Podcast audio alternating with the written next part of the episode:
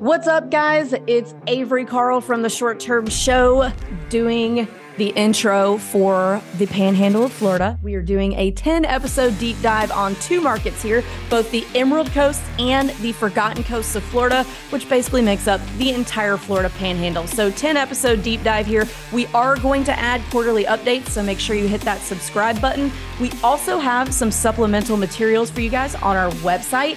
So, anything you need to know about current short term rental property pricing in terms of how much it costs to buy a property in these markets. You can find that on our website at theshorttermshop.com. You can also find current AirDNA income data thanks to our friends over at, you guessed it, AirDNA. And uh, we've got all that for you guys so that you can listen to this at any point in time and go find live pricing and live income data. Also, if you guys want to buy a short term rental investment with a short term shop agent on the Emerald or Forgotten Coast, you can just email us at agents at the and we will get you hooked up. These are two of my very favorite beach markets, by the way. I've chosen to live in the Emerald Coast. I also invest in the Emerald and Forgotten Coast, so very near and dear to my heart. Also, if you guys just have more questions and you want to chat about short term rentals, we've created a, an amazing community over on Facebook with over 50,000 short term rental investors just talking shop all day. It's got the same title as my book. It's called Short Term Rental, Long Term Wealth. So head over there to chat more about short term rentals. And if you want to chat live on Zoom, we've got a call every Thursday that you can join at strquestions.com. Happy investing, y'all.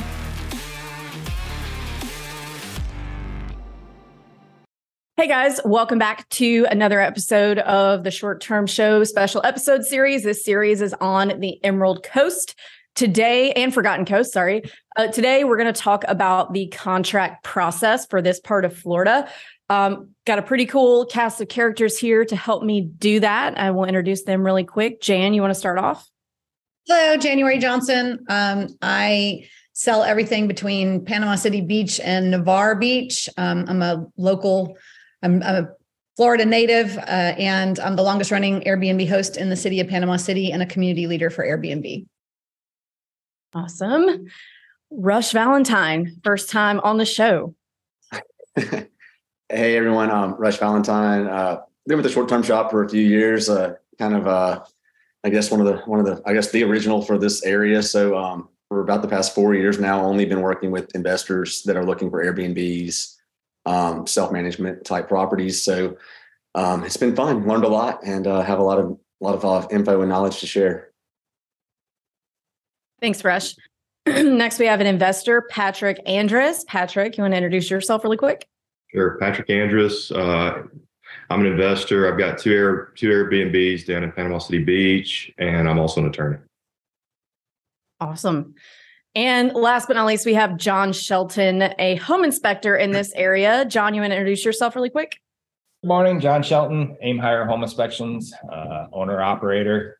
Uh, the the area we're covering is great. We service from uh, uh, Destin all the way to Carrabelle, which is Forgotten Forgotten Coast. I do a lot of work in Forgotten Coast. Um, I think 1886 is the oldest house I've done.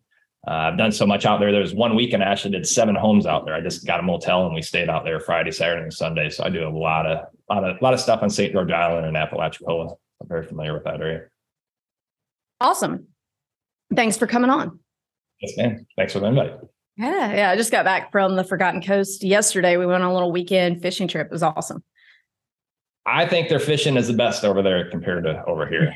Less pressure. So yeah. Yeah. It was a lot of fun. We only caught one thing, but we also don't know what we're doing when it comes to just, you know, fishing off the beach. So we did pretty good.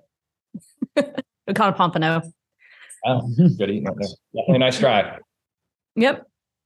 All right. So, what we're going to do is we're just going to kind of walk through the contract process. So, if I'm an investor who's interested in making an offer on something, uh, maybe I've had my agent go take some videos, or maybe I've come into town and looked at some things. So, let's talk about making offers and what the terms are on Florida contracts. So, who wants to start?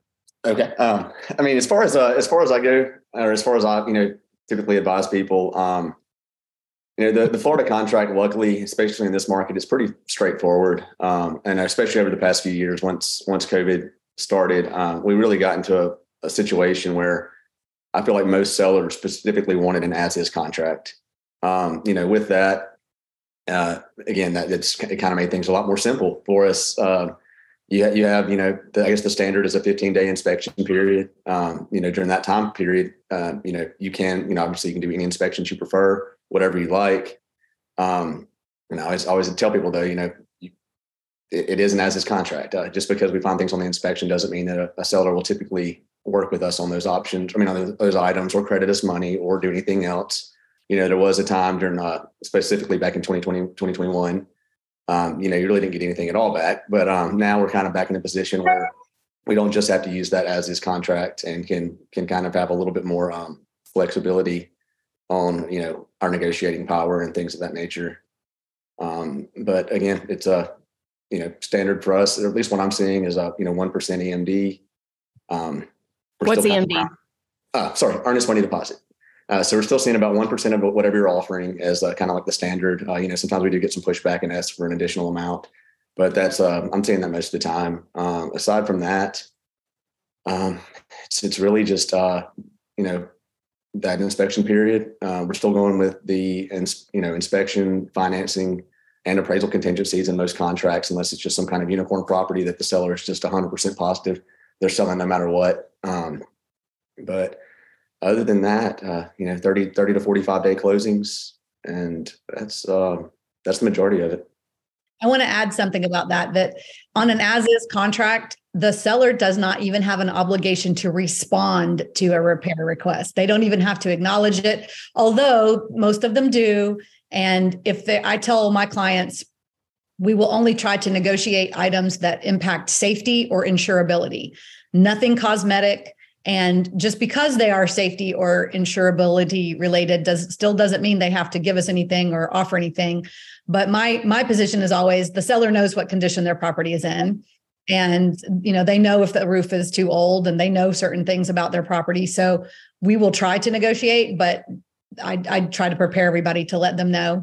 Also i tell them the inspector is going to find every little thing that's their job so we're not going to look at all of those little tiny things. Those are for you to hire a um, you know an electrician or a plumber to come in for a day and fix all those things up yourself later. But i just wanted to flag that because people expect that because there's this long inspection report in that 15 day period that the seller will address all of those items and that is not the case. Good point. So let's back up a little bit and talk about the earnest money deposit. So there's only in Florida, there's just one deposit, right? It's just the earnest money and it's refundable if you terminate under the contingencies, right? Correct. Okay. And I want to hear from the attorney, Patrick, before we get too far into the inspection world. So, when someone terminates a contract and gets their earnest money back in Florida, the seller has to sign the release to say, yes, you can have it back, even if you even if it falls under the contingencies. So, what does that actually mean? Because a lot of people think, oh, well, I'm terminating under the contingencies. I automatically get my earnest money back, but that's not the case. Can you kind of explain that in Sure. So both sides have to sign the waiver for the release and who gets the earnest money. And so if the parties don't actually sign it, then we have to go to court if we can't come to an agreement over the split of the earnest money and get a judge to sign off on who will get it back. So it's not a done deal if you did under contingency. You may have to hire an attorney to go into court and get it signed and, and get your money back because it may be clear that you canceled under a contingency, but for the uh, title company to give it, they have to have a the, the signed waiver by both parties to the contract. So uh, if you don't have the signed waiver, you got to go to court to get it back. So that's why in most cases you want as little earnest money in as possible, whereas the seller's trying to maximize the earnest money they can hold up as much as possible. So it's this kind of give and take. That makes sense. Yes, thank you. I, what I wanted for people to understand is I, I see people sometimes they change their mind about a property and want to buy something else instead. And instead of like being honest with their buyer's agent, like, hey, uh, I think I'd rather offer on this property. Like, what can we do to get out of this one? they try to get really cute with the earnest money because they are with the contingency wording to get their earnest money back and think that it'll just be automatic. So I want people to understand that you do have to act in good faith. And if you need to get out of the contract, like let us know and we'll do our best to do that um, legally without, you know, acting in bad faith. But uh, you got to be honest with your agent to be able to to move around and have some flexibility. But just know the seller could stub their toe that day and say, I don't feel like signing this. And then it has to go to a judge. And I've seen it happen. Like I've seen some people just dig their heels in where our buyers were totally in within their rights to terminate that contract and the seller just was mad that they were terminating and didn't want to give it back so just know guys it's not just a, oh yeah they're holding it at the title company let me call and threaten the title company to give it back to me doesn't work like that it's got to go to a judge so just know that when you're putting earnest money down it's not automatic to get it back yeah, the, the title company's just holding the money in trust is what they're doing. They're not actually privy to the contract. That's the term that we need to use is privity. The and that means that y'all are in contract with each other. Title company is just this agent holding the money. So the only person you can actually sue is the seller or the buyer to get the earnest money, not the title company. They would add the title company in because they're the ones holding the money, but they're not actually on the hook for any damages. Yeah. And it's not up to the title company to decide who gets it. I've, seen people yeah. call and want to fight with the title company and and plead their case as to why they should get their earnest money back, but it's just not up to them. Exactly. Can, can I offer one, one thing on that? Please do. Yeah. Inspection part. Uh, so I've actually had one recently where we went verbally with the uh, agent and buyer were there and the and the agent said, well, that's enough to get out of this contract. By the way, we have another one scheduled at 1030. So they already had a second property lined up. They basically used me to get out of it out of it. So I thought that was kind of an awkward situation. Uh, talking about suing, uh, I had one last week. It was uh, Front Beach Road rental. He talked to the neighbor. They weren't getting what they wanted, ROI. The neighbor isn't. So they got cold feet and they walked at closing table. And so it came up what was going to actually be forfeited, the, the earnest money and what can you actually sue for. And that was kind of a, I, I kind of overheard the conversation, but uh, I don't know if you wanted to touch on. It was like a certain percentage you could actually sue them for. It wasn't like you, I can sue you and you have to buy my house. So I was kind of, I was wondering if you wanted to talk on, on maybe how that works if you do walk last minute. If you do walk at the last minute and you've got all the contingencies done, you can actually sue them and make them buy the house. Really? Uh, it, yes, uh, it's called specific performance, uh, and you can.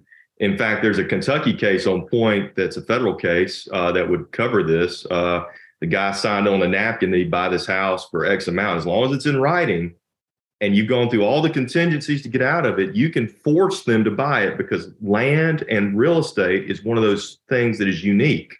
So as long as it's in writing that and you've gone through all the contingencies, everything's been signed off on, they can they can force you to buy it. Oh wow. I didn't know they could do that. Wow. Well, guys, I don't want to scare y'all. I just want you guys to know that like when you're signing a contract. These are the things that don't happen very, very often, but if you get a little crazy, they can. Uh, so, okay, so back to the contract. So we talked about earnest money. Rush, you said an as is contract, which is pretty standard in this market in Florida. Uh, it can differ in other parts of Florida, but in the panhandle, typically sellers want the as is contract. Does that mean there are no contingencies to the contract? No, there's still contingencies. The contingencies are actually pretty uh, similar, just like just like in most states or in most uh, you know most places and most types of contracts. Um, you know, like I said, right now in this market, we're not you know we're not in the the craziness anymore like it was. It's still you know I, I think it's still you know there's a lot of situations where we're still kind of seeing uh, some seller power and uh, a little bit of a seller's market more than you would in a lot of parts of the country. I'm sure. But even then, we're still in most cases seeing an inspection contingency, which again typically lasts 15 days. Every now and then they'll shorten it to 10 or you know request a lower one. Um, especially now that we are getting into summer in this market, things are a little bit hotter. People want to know if they're going to, you know, they don't want to wait. They might not want to wait the whole two weeks to find out if somebody's going to continue with the contract or not. So they may shorten it for that reason. But we're still doing appraisal contingencies, um, and we're still doing financing contingencies. So all of those are still there. That as is is really just because, from, from my understanding, from what I've seen in this market for so long, is although we have a ton of out of state buyers, we also have a ton of out of state sellers most of these properties, even if it's not, you know, if it is a current vacation rental, the last thing they want to do is cancel actual rentals to get inside there and you know repaint some baseboards or, or just fix some minor cosmetics things that actually don't affect the sale of the house like they're not going to lose that money of rental income just to spend more money to fix a house that they're not even past the you know they're not even past all the contingencies yet. So that's why most of these sellers I feel like do prefer the ads as is contract because they're not obligated for that. And even if it's not an actual rental, chances are there it's a second home or it's something like that. They have jobs elsewhere. They're busy doing their own thing. They're just kind of, you know, it just kind of works out better on the seller side to not be obligated to do all those things. Where in another market, you may, you know, you may have to fix all these things in order to get a buyer to continue with the property purchase. Say. The timeline too. I don't, Avery. I don't know if you have that as a question, but from the from the date of the contract you have 15 days or 10 or whatever the contract says but typically 15 for the inspection period. And you can cancel the contract for any reason in the inspection period. You do not need to even have had an inspection and it does not need to be inspection related but you can con- cancel for any reason in that period. The effective date of the contract also starts the earnest money clock ticking and you have three business days from the date of the contract to get the earnest money deposit to the title company and that's usually wired so it's calendar days for inspection and business days for um, earnest money deposit that's an important distinction. And also an important distinction compared to other states is so Florida during the inspection period, you could terminate for any reason you want. You change your mind. You don't think you're going to, you, you analyzed again and you did it wrong the first time and you're like, wait, never mind. You can do that. In other states, it has to be, some other states, not all other states, it has to be related to the inspection itself. So that's an important distinction. Also, what happens, Patrick, if, and I've seen this happen before, where uh, a, a buyer terminates before they deposit the earnest money and they're still in that three day window before their deadline to terminate. Like they got under contract and then they're like, wait a minute, I don't want to buy this anymore. And they terminate. And now what? Uh, when they didn't even deposit it, they can just. You can pretty much walk away because it's going to cost too much to try and go back and get that earnest money. You're talking about 1% to 2% of the purchase price. It could be 20000 but you're going to pay an attorney, which you're not going to get paid back in the U.S. legal system normally. Mm-hmm. Uh, you're you're, you're going to pay them ten to fifteen thousand. It's just not worth it. So yeah. most people don't want to bother with it. They're going to show up to court. It's just a pain in the butt. You're not gonna you're not gonna deal with that. So you yeah. just you're going to say, well, I'll find another buyer and move on. Yeah, that's, that's what normally happens. Now you have some people that say it's the principle of the matter, and they'll end up doing it, and it they're going to drive they're going to drive their attorney crazy and probably go through court attorneys at that point because uh, they're yeah. that type of person. I've got this question a handful of times myself, actually, on different different uh, cancellations and things, and I just kind of want to hear yours on that. Um, let's say that a seller does refuse to sign a release and cancellation and mm-hmm. return the earnest money to the buyer, and the seller does decide to, you know, hire a lawyer to keep that earnest money. Mm-hmm. Can that seller go forward and complete and relist their house the next day, back active again, and sell it while all this is going on, or does this have to be settled first? No, they can keep selling it because the contract has been canceled. The only only question is over the earnest money, unless it was not for one of the reasons in the contingency uh, period, and uh, they want to force this person to buy it. Then they can sue them for specific performance, but that's going to cost a lot of money. That's the reason you never hear of it. It's because the only time you're going to do that is when it's like such a unique piece of property, like a like maybe a Wyoming ranch or something like that. That's just amazing. Uh, but you know, or if it's worth a lot of money. But yeah, they can, they can relist it and sell it because the fight's only over the earnest money at that point. So the c- contract has been canceled except for that. Okay, so as is contract doesn't mean there's no contingencies. You can still terminate and get your earnest money back if you're using any of those contingencies.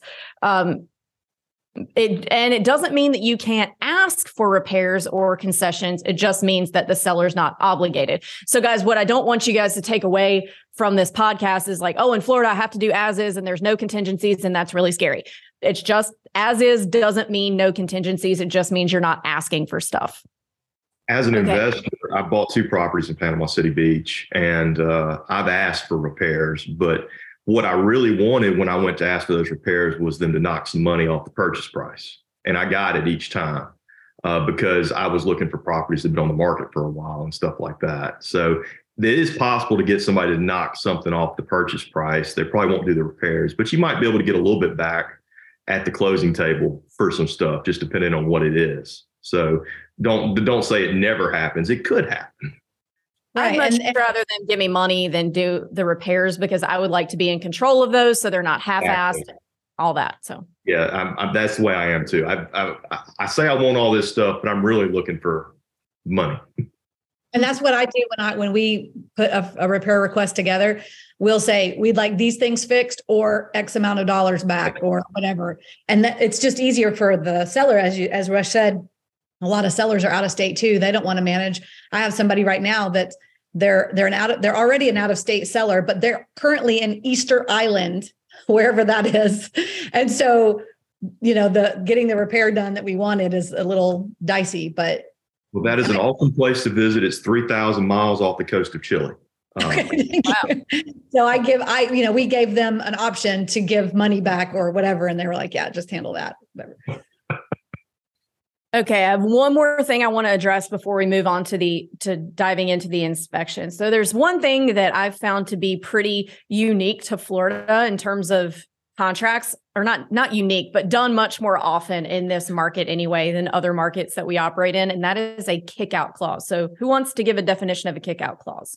So generally speaking it's a 72 hour period where the um, the seller has the option to kick out the first buyer if they get a better offer. So this would happen in circumstances where there's like maybe a really long closing time or the um the the buyer is trying to sell a property first and so the you know the the seller might take the offer but and this would happen if there's few offers or no offers except this one because if there's competitive offers then nobody would would add this in but basically i'm saying well i like your offer okay but I don't really like this part and this part. So we're going to, we want a 72 hour kickout clause because if we get a better offer, then we're going to come back to you and say, you have 72 hours to either improve your offer, meet the terms, whatever you need to do um, to, to basically beat that offer. And then if, if it comes to that, then they can execute the kickout clause.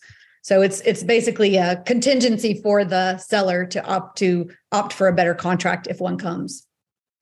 But if the the person in first position, if they're willing to drop all their contingencies that were part of their original offer, they can continue with the original contract. So basically, you know, yeah, if you just if you had an inspection period or it was contingent on you selling a house and you actually have the means to purchase the property you're under contract for without selling that house, you just kind of prefer to sell the house. So I mean, if you still want it bad enough and you can go ahead and, and do it without having to sell the house, you can drop that contingency from the contract and still move forward with your original price and everything. All right.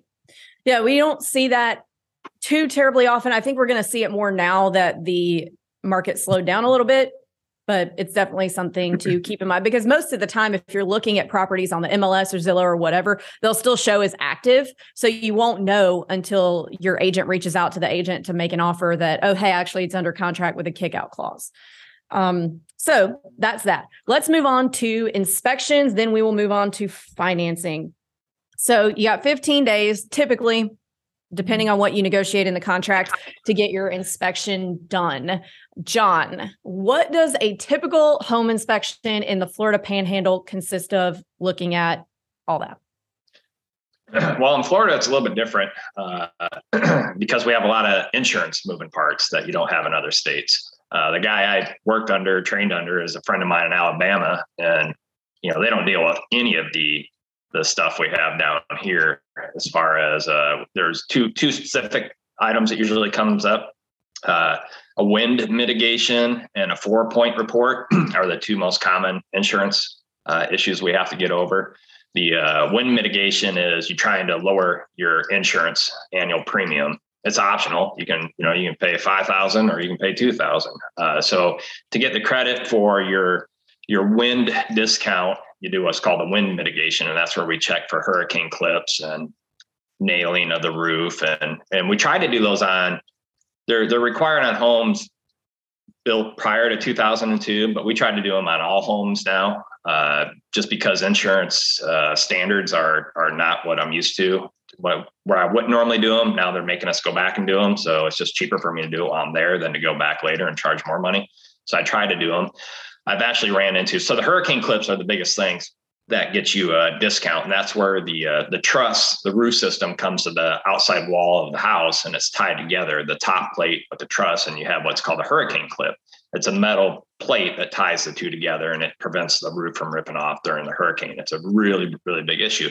What we're actually running into on new construction, another reason I like doing them even on new construction, there's a, a builder here locally who has decided to save a couple pennies is all it's got to be. But there's an additional code option where you can screw the truss down from the top down and then from the top plate up. So you have a screw and a screw. But now you put your roof decking on top of your truss and you put drywall over those screws. So when I get there on a home inspection and I go, I don't see any hurricane clips. And I got the builder going, yeah, but we screwed it, but I can't see it. So I can't give you the credit. So I got to mark it as toenail, which, you know, is 1960s construction. Um, so what normally happens on a situation like that, the insurance company goes, yeah, but we don't need that wind mitigation now. So don't worry about it. Just go and buy the house. We don't need it. The problem is going to be in five years, if another storm comes through and they get a new roof, well, then they're going to need a new wind mitigation. And at that point, it's going to be pointed out again, hey, you don't have hurricane clips and we can't verify the other option. Um, so that's kind of, I don't understand why they're doing that. I'm really pushing back on the builder. It is to code and they can do it. I don't understand the, the reason behind it. Um, so that's a wind mitigation. And then if you have uh, window protections, uh, that would get you a discount. There's a lot of different things you can get to get discounts, and that's where we do that form and do that inspection, and then you turn that into your insurance and get your your discounts. Um, then the other one is a four point inspection. And it's I like it. I'm retired military, so I like I'm retired Air Force, uh, and I I like the standardizations. I like the check and balance system, um, and Florida, they have it, I feel, because we have what's called a four point inspection. So if the property is older than, used to be older than 20 years old, you would have to do it. We try to do those on all homes now. So you have that documentation if insurance all of a sudden decides they want it. Um, so that's the four points of the house the roof, the plumbing, the electrical, and the AC. We have to inspect basically all four of those areas and then turn that into your insurance. Um, and what I what I'm saying on check and balance is if I tell if I tell the buyer, hey, your roof is shot, well, now I got to turn out and do your insurance paperwork. And on your insurance paperwork, I have to say what's the uh, the remaining life on the roof. Well, there's to get a VA loan, it has to have at least three years. Conventional loan, I'm sorry, VA it's five years. Conventional loan is three years. So I have to give you at least three years. So if I tell you, hey, your roof is weathered, you're gonna have to repair it soon, you know, your your insurance document is going to say you have three years remaining. So there's kind of a check and balance there that whatever I tell you in the report, your insurance documents have to to match it. So um, you know, I can't tell you your roof is shot and insurance, you have 10 years left. So that's what I like about that. The biggest thing we normally get is uh, the roof and electrical. Uh, there's certain electrical things they won't insure, fire hazards, uh, safety hazards, plumbing. There's certain uh, water pipes they won't insure, like polybutylene. That was in the 1990s. That was the the new PEX. Uh, there's a big lawsuit out there on those guys. Um, so if a house has polybutylene, it'll have to be replumbed more than likely to get insurance. There is a uh, there's a loophole along with everything. Uh, insurance can actually write the policy on the house if you have polybutylene. It just doesn't cover anything water related. Uh, I don't have the statistics in front of me, but I would have to say the highest claim is going to be water, you know, laundry, bathrooms, anything, window. Uh, so you can still get insurance, but there is a little loophole there. Uh, likewise, galvanized pipe, old, old piping, they're having a problem with that now as well. So those are the the Florida unique uh, insurance documents that we have to do. And then you go into the regular home inspection uh, which we do on on homes. You know, like the Forgotten Coast. There's a lot of them over there that have a crawl space. Uh, we have some here in Panama City too, but usually your beach homes and older homes have crawl space. Uh, that's a that's a unique situation on itself.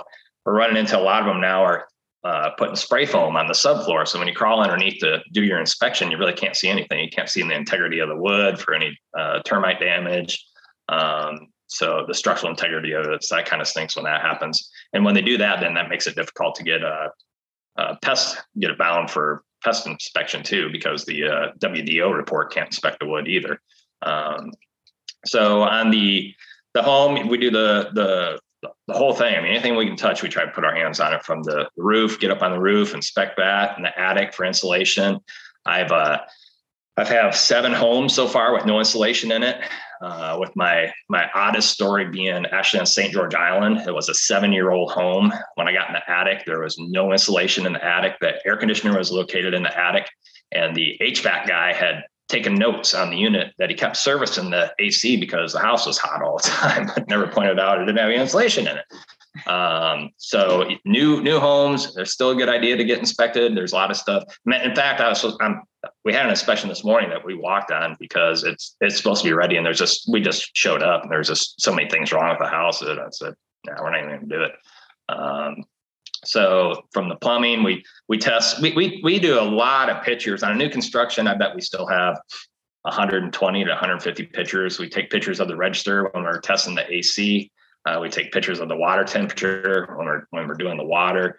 Uh, our reports are really really in depth to the point I hardly ever get a call back. They're just so in depth and detailed, and uh, but we just we document everything from loose toilets to dripping faucets. Um, you know, and, the cosmetic thing, I get it that you know that's not going to be repaired, but you still we still have to write it up. The way I look at it is, if you have a crack in a ceiling, is that going to get repaired? No. Is it cosmetic? Yes. I write it up because when they move in and three months later they lay on the living room floor to watch TV and they look up and see that crack, they're going to think foundation issues. Why wasn't this pointed out? And they can just blow everything up. Um, after Hurricane Michael, it was really cool. I had a lot of I had a lot of homeowners reach out to me and say, "Hey, I need my I need my home inspection report. Insurance is pushing back." And I had a stucco and stucco house in Bay Point that insurance said that the stucco was had been jacked up like that forever. And I had enough pictures to provide from them because they just bought it like six months earlier. And we had enough documentation on their house condition prior to the storm to show that the house was in much better condition than after the storm. They were able to get more money because of our report. So it's really cool when things like that happen that you, you can later on use your your your utilities and reports to help people out. Yeah, that's that's awesome that you're able to do that. So you can't you can't inspect anything that you can't see. So you guys are not opening up walls. You're not doing that kind of thing. Like you can't. I, I hear people sometimes say, "Well, like how do I know if the electrical is good?" Well, or you know something that's inside the wall, and that's not a home. Ins- that's not within the scope of a home inspection, right? Right. Yeah. Yeah. You can't see behind the walls. You know, we check all the the we turn all the lights on, check all the receptacles. Uh, there's two of us when we do an inspection, myself and my my assistant. Uh, we like to say we're we're the most educated inspectors in town. Uh, I have a master's degree in aeronautical science, and he has his master's degree in uh, education. And the the two of us work together all day long. Um, we we inspect and then we get back in the truck and we type as we go. But with us having two, it's really crucial because like when I do underneath the house, if I'm inspecting the plumbing, well, if I'm a single man operation, how do I really inspect the plumbing? I can't turn the plumbing on and go underneath the house because who's watching the house? Well, when he and I do it, uh, if it has a septic or any kind of drainage, we we turn the water on, we fill all the tubs up, and then when I go underneath the house, he lets all the tubs go at the same time and flushes the toilets all at the same time. So some can make the argument that's an unrealistic way to test it because that's never going to happen. But it could, you know, it could. And we're there to see what happens when we when we do apply those uh, those kind of tests. And for us, then I go underneath the house, and when all that's happening, um, I have lots of horror stories. But I was actually under under a 19 old old house and uh, while I was underneath the bathroom, it all backed up and started leaking all oh over me. And I'm oh, banging on the floor, screaming and yelling and trying to figure out what's going on. And it was cute. The homeowner knew about the issue, but didn't tell us. Um, so that wasn't very cool. Uh, sometimes that you just can't go under the house because there's plumbing leaks and you know there's there's things going on that you're not going to crawl through to get to those areas to look at anyways. Um, so that's that's the cool thing about having two people is we can we can take those risks because he's inside running the water while I'm underneath the house and giving it a real thorough inspection. Aeronautical science. What in the world are you going to do with that? but yeah, exactly. When I got ready to retire, so my last eight years, I was on the uh, the staff level. Um, so I did my last eight years. I traveled. I inspected military facilities. I was on the road two to three weeks every month for eight years, and um, when I retired, I wanted to do something with it, but I was I, I'm over I'm over sitting at a desk inside. I never want to do another staff meeting. These are fun and cool. Um, much better than than the ones I had to set through on, on my military days. Gotcha. Okay, so let's talk about some really common things that show up on regular home inspections. We'll talk about ancillary inspections after this. So, what are some things that are super common that might freak somebody out that hasn't bought a house in Florida before? Uh, I mean, we're, we're always, we're at least for me, um, I think about every inspection I've ever seen has always had at least one fogged window. Um, a lot of times it's more than that, and that's just one of those things. Um, you know, I guess uh, you know, John, you might be able to elaborate more on that than I can, but I, I just, I guess windows just don't last that long around here. After after Hurricane Michael, most people got them replaced. Those who didn't, um, like I didn't at first in my house, but it took about 18 months, and then they started fogging. Uh, they're just not built for that kind of wind, and it it took a while for mine to show up. And I think a lot of that is due to Hurricane Michael. Um, but yes, fogged windows are definitely definitely a common common finding. Also, see a lot of uh, corrosion on anything that is metal and outside. I mean, kind of like the rust Avery mentioned, but I mean, just anything. I mean, if it's next to a, I mean, a lot of times even on water heaters and stuff like that. I mean, that are on the inside of the house, I, we still see a lot of corrosion um, behind toilets, just under sinks, everywhere. And the corrosion, especially with like the air conditioners, you know, the house is going to be 10 to 15 years for your outside unit. But if you have a, a condensing unit on top of the roof on a beachfront house or condo, you know, you're down to, and they'll start really showing signs of wear wearing about eight years, you know, eight to 10 years are pretty well rusted. I was going to say the GFCIs always show up on the report oh, too. Like, yep. GFCIs, and we try to document like we did a uh, prospect prominence, I think that's what it's called. Their GFCI reset is in their laundry room. So if you trip a receptacle on the balcony, garage, or outside, normally it's in the garage but they have theirs in the uh, laundry room underneath the sub panel. So we take time to actually document that. We take a picture of it and go, "Hey, your your reset location is in this area." Just to you know, if if it's odd to me and it takes me a minute to find it, then I make sure to to write it up. You know, new owner informational purpose only, so they, they can use that document that's needed. I would say my biggest, most common uh, to Florida, if you will, uh, would be microbial growth, which is a college word for mold, um, but you can't say mold because you can't say it unless you test it. Um, I just did one St. George Island on Thursday, a matter of fact, and that one I got up in the attic. It was a three-story beachfront house. When I got in the attic, it had uh, originally had uh, insulation, the the pink insulation, and they raked most of it out. The rakes were still up there, and there was some debris still left. Uh, then they blew on spray foam on the roof decking. So they removed their insulation. They they sprayed on foam on the ceiling. So I couldn't really tell what was going on there. The AC was located in the attic, and I think that's what the issue was there. Um, and there was mold in the attic. And so you know, I called my buyer, and he said, just do it if you were buying it. Just test test as much of it as you would if you were to buy it. So we did that house, and um, we took samples on all three floors and got those results back this weekend. But I, would say mold is one of the bigger uh, from out of state. You know, when when when I talk to my if I talk to the agent, they go, "How's my buyer going to feel about that that mold statement?" And I go, "Where are they from? Uh, they're from the north. Oh, they're going to freak out. You know, if they're from the south, they're you know it is what it is. I mean, everybody's used to it down to here. Um, that's why you would get it tested, and and it's always it's always best. You know, peace of mind you know that if if it, if it has it and it, it's pretty common um, but it's not always active. Just because it's there it goes dormant. So just because you can see it and that's where when you do the test it's really weird because i can see it but then the test says it's not there and that means it's dormant. It has to have the water supply to, to stay alive. It's a plant. So at that point we know that it's dead and we can move on. If it's if it's airborne and it shows up on the re- on the report from the, the samples then you got to get it properly remediated from there electrical we have a lot of electrical issues. Um, and again, there's things, older homes, if it had cloth wiring, for example, you can't get insurance. Uh, I have, I think, three homes under my belt with aluminum wiring, which that's pretty cool when you take the panel apart and it's all it's all silver instead of copper.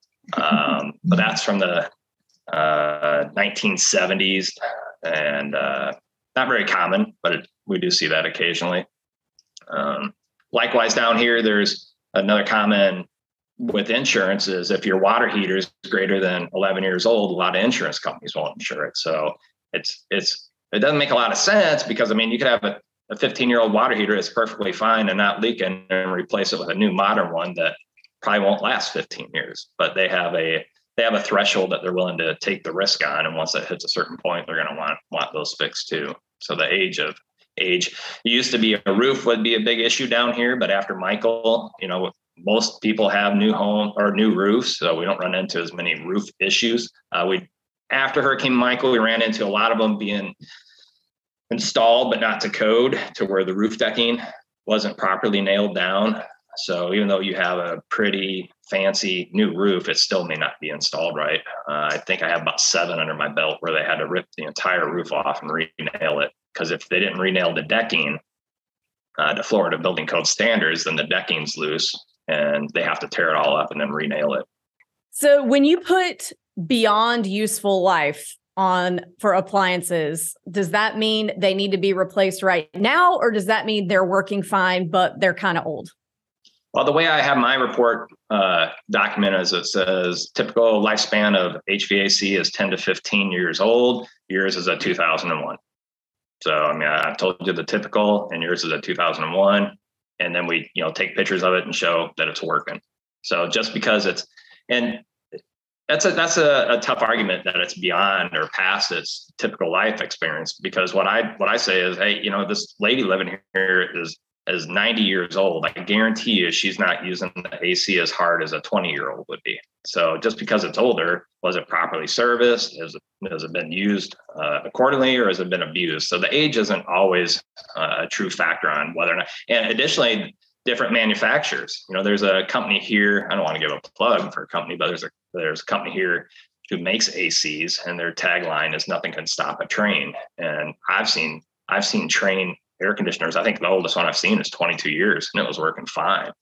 Um, so you know, just just because they're up there, it doesn't mean it has to be replaced right now, but it's just something for you to budget for future future repairs. Yeah. What ancillary uh, inspections should people get outside of just a regular, or what's common outside of a regular home inspection? Or pest inspection separate, radon? What's common around here? Okay, that's a great question. Uh, radon uh, I don't have the radon equipment just because that's kind of an upsell uh, scam, if you will. I don't believe in, in those kind of things. There's a map out there that shows where radon is prevalent, and in this area, it's not. I get some people from the north who want it, um, but I can usually t- direct them to the uh, the website to show, hey, you, it's not prevalent here. You're wasting your money. And once they see that, then they're okay with that. Um, the insurance inspections, those are pretty much a must.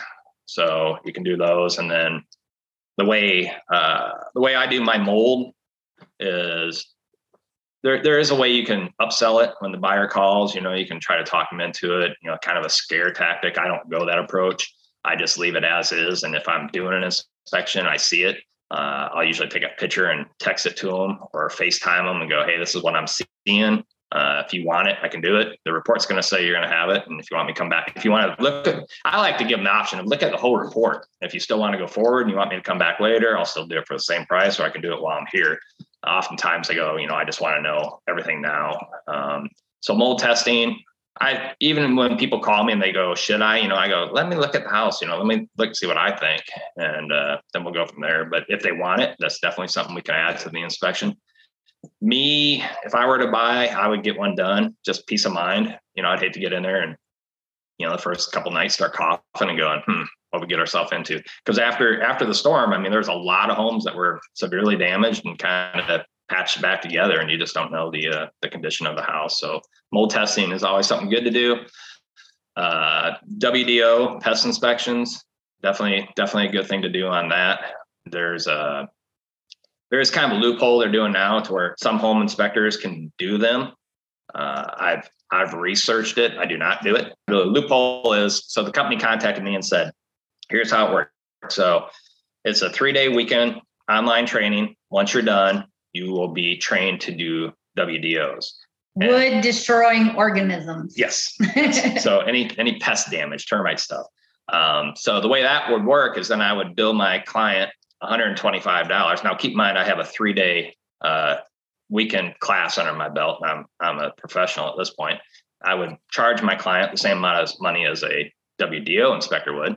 And then I would forward all this information to this online service and they would generate the report under their, their pest license. And then they would kick back 45 bucks to me. Me, it makes no sense. I mean, why would I charge my client $125 with my three days of experience when they can go down the street and get somebody who does it day in and day out, and they're going to charge them $125 and give them a much better product?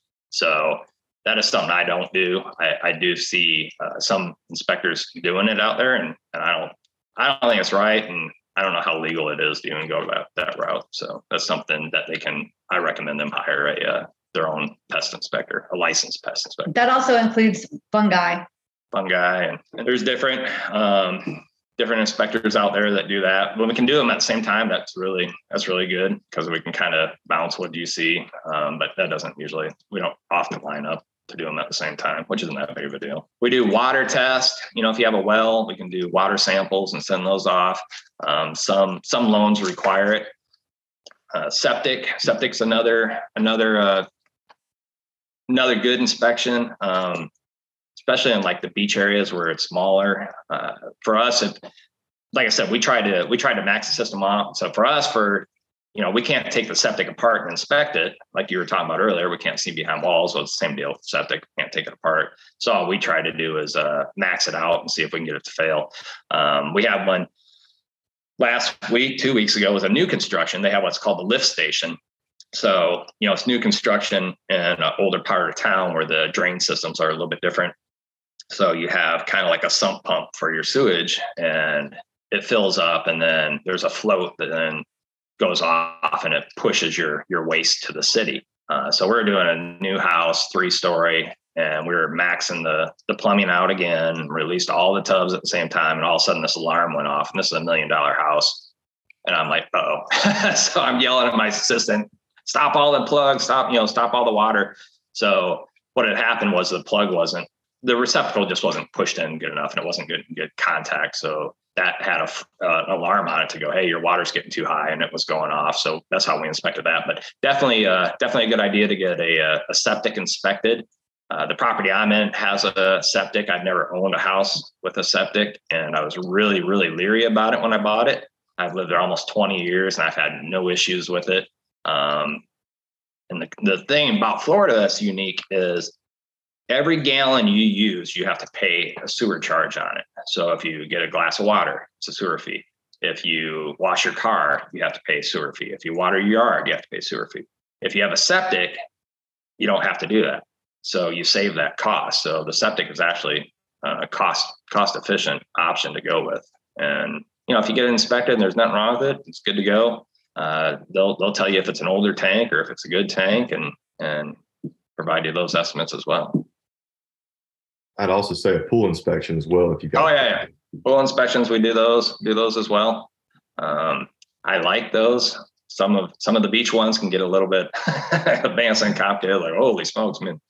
Some of those are pretty uh, pretty unique.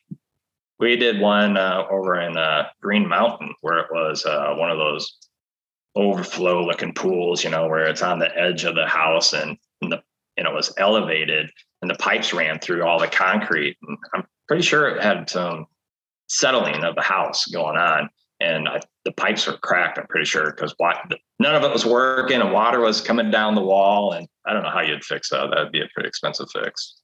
Um, but yeah, we do. We do all those too. Awesome. Well, that's a pretty comprehensive list. Uh, I, th- I think that's all my questions regarding inspections. So thank you very, very much, John. Yes, ma'am. Thank you.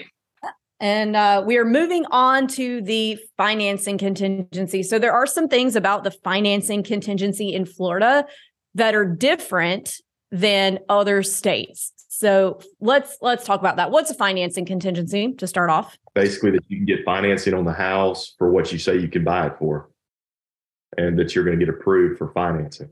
So, based upon all the factors. And if you can't get financing during the finance contingency period, you have to have a letter from the lender that says that they cannot get financing.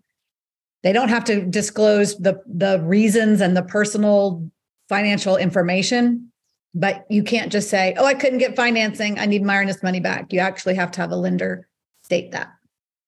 Yeah. So basically, you can terminate the deal if for some reason your loan gets denied. Um, which is pretty standard across most real estate contracts. But the thing that's different about Florida is that loan commitment date. So, can somebody tell me what a loan commitment date is and when it is during a contract? Most of the time, I mean, the, the I guess the, the default on the, the contract I get goes to 30 days for the loan commitment. Um, you know, kind of the same thing with the uh, with the inspection periods. You know, back 20, you know, but prior to 2020, it wasn't really an issue, but um, you know, later in the, I guess, summer of 2020, things got crazy and all the multiple offers, high bids, everything's like that. You know, you know, highest and best came in. It kind of got common that we would see, you know, a seller request a shorter, you know, period for the for the commitment period. And so they'd shorten it to, you know, 14 days. Like we want to know within 14 days that you either have, you know, your uh, your loan approval or at least conditional approval or something uh, we, we've kind of gotten away from that again. Uh, I try to typically make the loan commitment, um, you know, as far out as I possibly can. But you know, even then, um, you know, most sellers are going to want to see it at least a few days before the actual close date, so they don't get to closing and then find out that they're not closing. Yeah, so it kind of works like an inspection deadline, but for financing. So in some states, your loan can get denied two minutes before you sign those docs, and you're good. You get your earnest money back because your loan was denied and it falls under that contingency. But in Florida, if it's denied after that loan commitment date, then you do not get your earnest money back, right? Unless the seller agrees to give it back. yeah, unless they, unless they give you. You can still ask. yeah.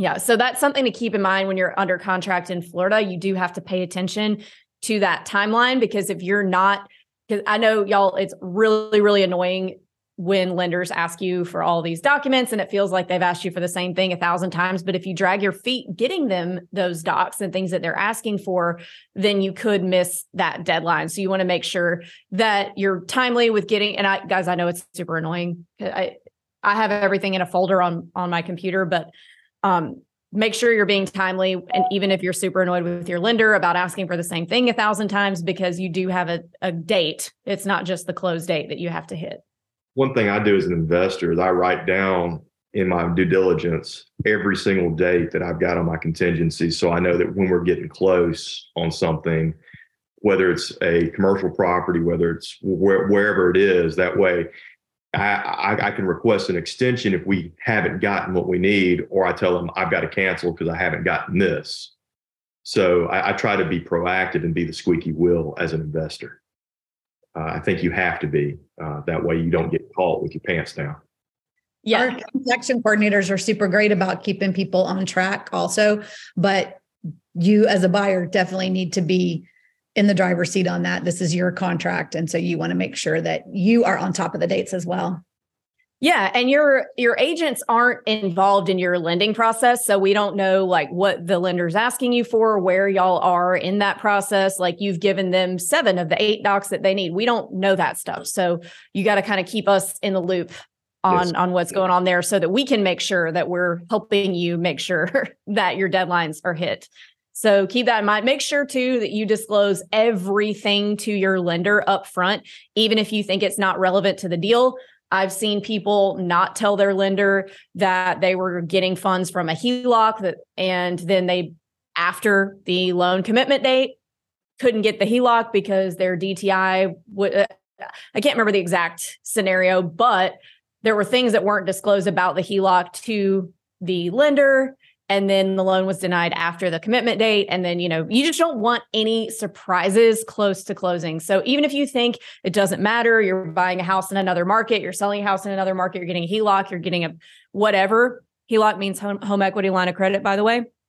Make sure your lender knows all of that up front and make sure you don't do anything crazy during the contract like quit your job or uh, go get another loan, finance a car. A lot of people mess up and will, especially if the property is not coming furnished, and go finance a bunch of furniture before closing. That can mess up your DTI, it can mess up the loan. So uh, just disclose, disclose, disclose to your lender. They're here to help you. They're not here, they're not looking for a reason to deny you. They want, they're looking for reasons to not deny you. So just keep that in mind.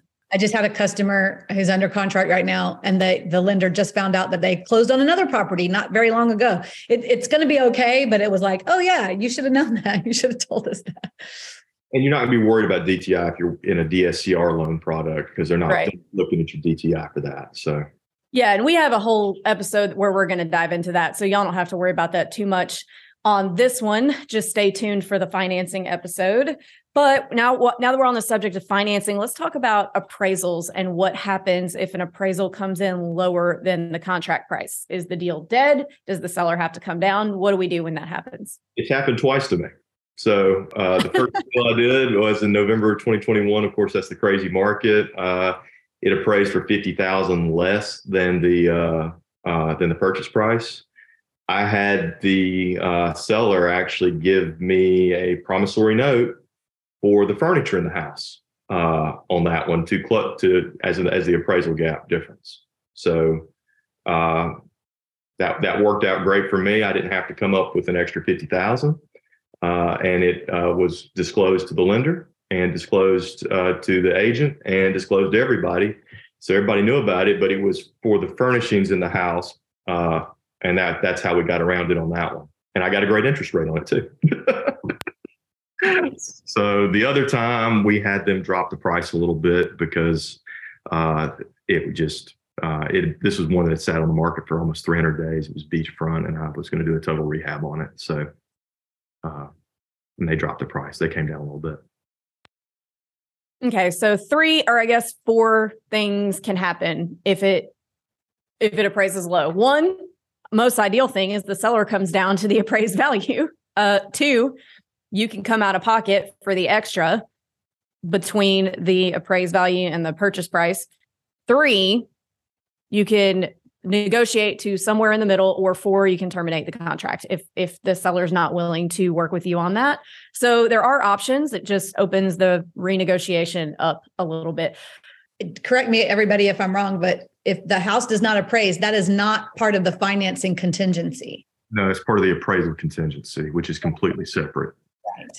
And if you're in a DSCR loan product, they may require you, depending on the purchase price, of the house to have two appraisals, uh, and they may not disclose that up front. The DSCR lender may not. so i think appraisals are pretty straightforward uh, although i will say if one comes in low an appraisal at the end of the day is still just one person's analysis. So two appraisers can appraise the exact same property and come up with different numbers. If you get an appraisal that you don't like unfortunately we can't just go get another appraiser uh, because there's all kinds of laws in place to keep buyers and agents and lenders from influencing the appraisals because that's how 2008 happened so what you would have to do is if you if it's pretty clear that like okay maybe this guy was having a bad day and or maybe he missed something or maybe he missed some comps and it really should not have appraised for this what you would probably have to do in order to to actually get a new appraisal is switch lenders entirely and start the process over. I've seen that happen and i've seen it work. Uh, i had one where i was a listing agent or no i was sorry i was a buyer's agent. Oh man this is probably back in like 2018 and they appraised us for 20000 under a house that had sold that was exactly the same, exact same floor plan, exact same square footage that it had sold the month before. And the buyer didn't have the extra, seller wouldn't come down. And she said, Well, I'm just going to go get another lender and, and try this. And it worked. The next appraiser appra- used that comp that was exactly the same. So you do Yeah. typically have to start over. And it also depends on what loan product you're using for what kind of kind of appraisal. There's two type of types of appraisals: the cost approach, which is where you're looking at the comps in the neighborhood, and the income approach, where they're looking at what the property is actually going to bring in in income. So th- those are two completely separate numbers, uh, and uh, it's an extra on the appraisal if you're doing the income approach. So you need to know what kind of appraisal that you are required to get for your loan product as well. All right. I think that covers appraisals. So let's talk about the closing day. So there's a few things that happen the week of closing. So we've made it through all our contingencies. We've made it through inspection. We've made it through appraisal. We've made it through financing. We're on our way to closing. There's something called a final walkthrough or final inspection that is used to basically just make sure the house is in the same or better condition than it was when you got under contract or had it inspected. And who can do a final walkthrough uh, for a buyer, guys? Buyer. Or the inspector. Right. The, you're you you yourself, the buyer, or the home inspector who you use to do the inspection, are the two people who can do a, a final walkthrough for you. real estate agents cannot do a final walkthrough for you because we are not contractors, we are not home inspectors. We can miss things that are outside of our scope. It's happened to me when I was new. I did a final walkthrough for a buyer and did a video. Everything looked good. Left, we closed. A couple weeks later, he's like, "Hey, the floor in this one bathroom is really, really squishy. Like, what the hell were you doing?" I'm like, "I don't know. I didn't sit on the toilet. It was because it was had like a wax ring that needed to be replaced. So, and it, I guess, been doing that for a while.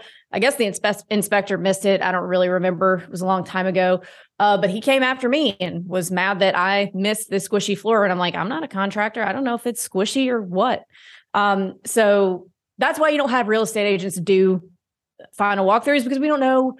I mean, great example. I don't know what squishy. like, is it supposed to be like that? I don't know. I didn't feel it.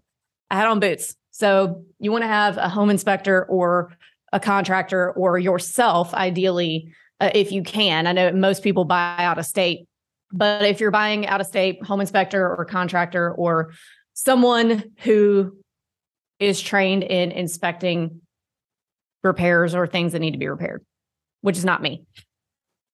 And even if there's no repairs, I mean, there's there's still different items. Specifically, you know, this kind of market, a lot of houses are being sold as you know, quote turnkey. And you know, I, previously there have been times in the, in the past where uh, I just wasn't probably didn't know as much as I should have about my ability to do walkthroughs. And you know, I went through and did a walkthrough, and the house looked great to me. But at the same time, my buyers come to town, and you know, uh, an item that they actually noticed and really liked. Maybe it maybe had been swapped out by the sellers, or maybe the sellers had taken some things that were actually supposed to be included, and that just wasn't on my radar when I walked through because you know this this particular beach painting on the wall wasn't important to me when I walked through.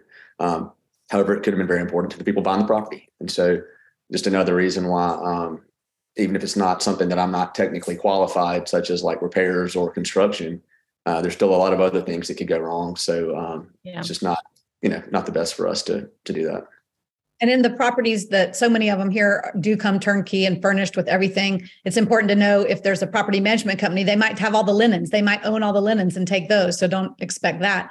Or there might be, you know, it might be used as a second home for people and there's personal items. So we want to make sure we get an exclusions list at the beginning so that the, the buyer knows what they're buying and what they are not buying.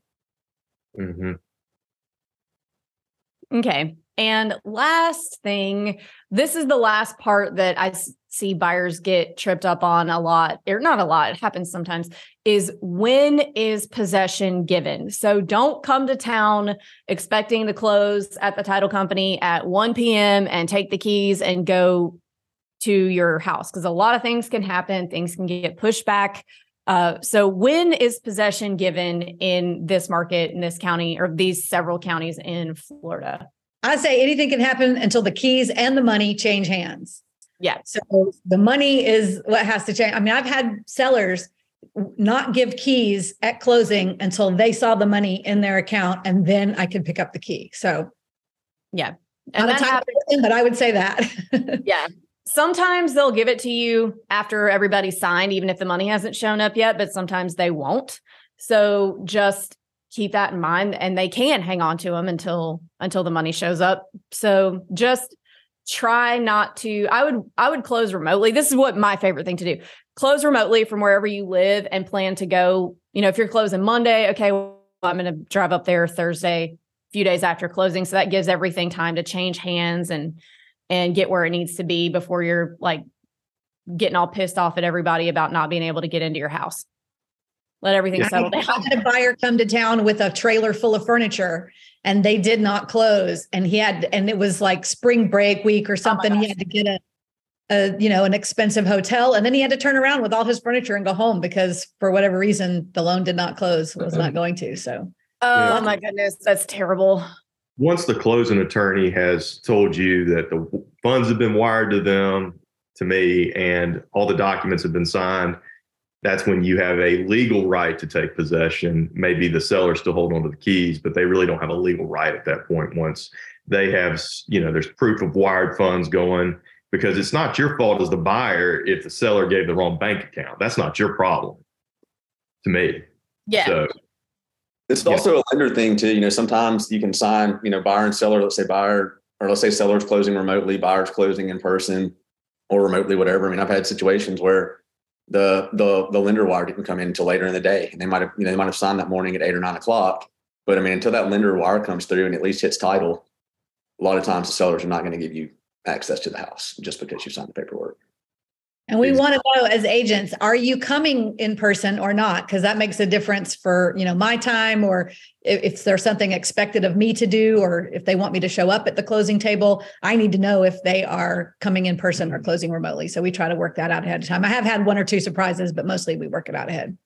So we've closed remotely on both of ours. And one of the things that was nice was they were able to send a remote notary to us because my wife works in the medical profession. And so she was actually at work at the hospital and so I had, to, I had to meet the notary over there at the hospital to so we could get all, all the things signed because she doesn't get off no, normally till like six, seven o'clock at night, and that nobody's open to notarize at that point. So that's one thing that you can have as a remote notary show up if you're in a really busy job or something like that while you're on your lunch break and get it taken care of. Yeah, I love I love a good remote notary. Also, you can go to any UPS or sometimes FedEx stores, depending uh, we we go to UPS store all the time, and or is it a FedEx? I don't know. I can't. I can picture the front of it, but I, I don't know if it's UPS or FedEx. But they have notaries there. Mm-hmm. All right. Anything else that we need to hit on on the contract process before we take off? I think we've got we've pretty much. I, I want to say one thing about the timelines and the calendar days and the business days. So in Florida, it actually is midnight or 11:59 p.m. for both calendar days and business days. But typically the title company's open until 4 4 35 o'clock. So even though it says you can get your money there in however many uh, business days obviously there are business hours and some things are not possible to do after 5 o'clock. But the 5 o'clock deadline is not generally observed if it's business days. It really is literally 11 59 p.m good to know. Um, one more thing i thought of how are the honoring of bookings? How is that handled in this market? Uh, you can get them canceled up front. You just, I try to be upfront with the per person I'm buying it from and just say, look, we're not honoring any bookings. I don't want your bookings.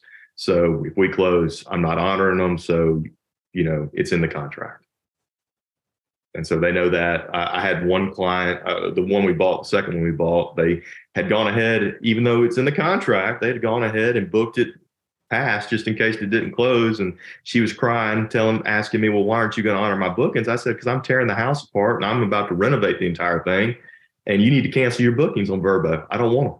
And because she was renting a beachfront for six hundred dollars a day. I'm in the middle of one of those right now. The closing on a um, a condo, and we're closing in the middle of what was their last booking and they wanted us to prorate the booking. And we were like no that's not that's not the deal. It's not our fault that you accepted a contract that has a closing date inside your booking. And and we were clear about that up front so they did i ended up having helping them find some alternatives because it was a self-managing person. It was not a management company that could just transfer. But i jumped in and did that too. But we were adamant that we would not take bookings. And if by yep. chance they just neglect to tell you that they have bookings and then springing on you at the end. I mean, if it wasn't addressed in the contract, you know, there was no post occupancy agreement or anything like that. I mean, the, the day of closing, the property does, it's the buyer's property. If I could offer something on a side note, since we have a lawyer in the house, uh, a topic for me that I find troubling and, and um, is sharing of an old home inspection report. And I have buyers, new buyers will call me up and want to ask me about the home inspection I did a month ago for a different buyer. And when I get those calls, you know, I like to point out to the the person looking at my report that person A paid for and you didn't pay for it. Somebody gave you my report, which is technically not mine. It's my buyer who paid for it. I don't own it. And you certainly don't own it.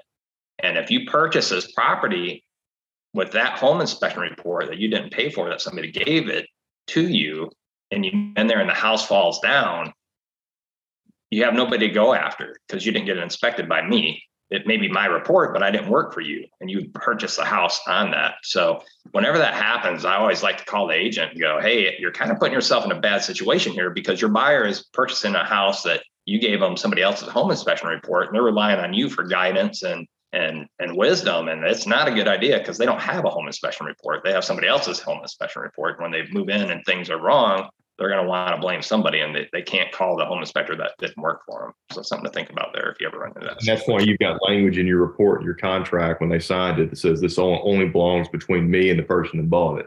Correct. You're, you're not on the hook for anything. Uh, so I def- and time has passed probably a year or more between the time that that inspection was done. So stuff could have happened that you don't have a clue about. Right.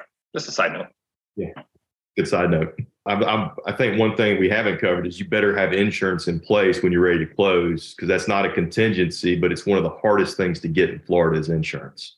So day one, if you're in the contract process, you need to start the process to find insurance, even though it's not a one of your contingencies on your contract. Is definitely something that should be at the forefront of your mind because once you get that inspection, they're going to want that four point that and that wind mitigation and you better start looking for insurance. I think mm-hmm. I've gone through 30 different companies trying to find the right insurance before on a, on a beachfront. So just something to think about.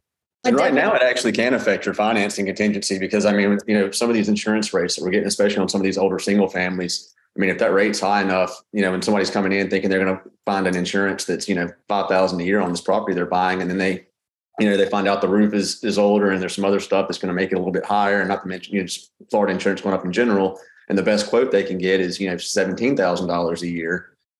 You know, just because they didn't think about the fact that it was an older house. I mean, if if they were already kind of tight on their DTI, they're not going to be able to get qualified with seventeen thousand dollars a year in insurance payments.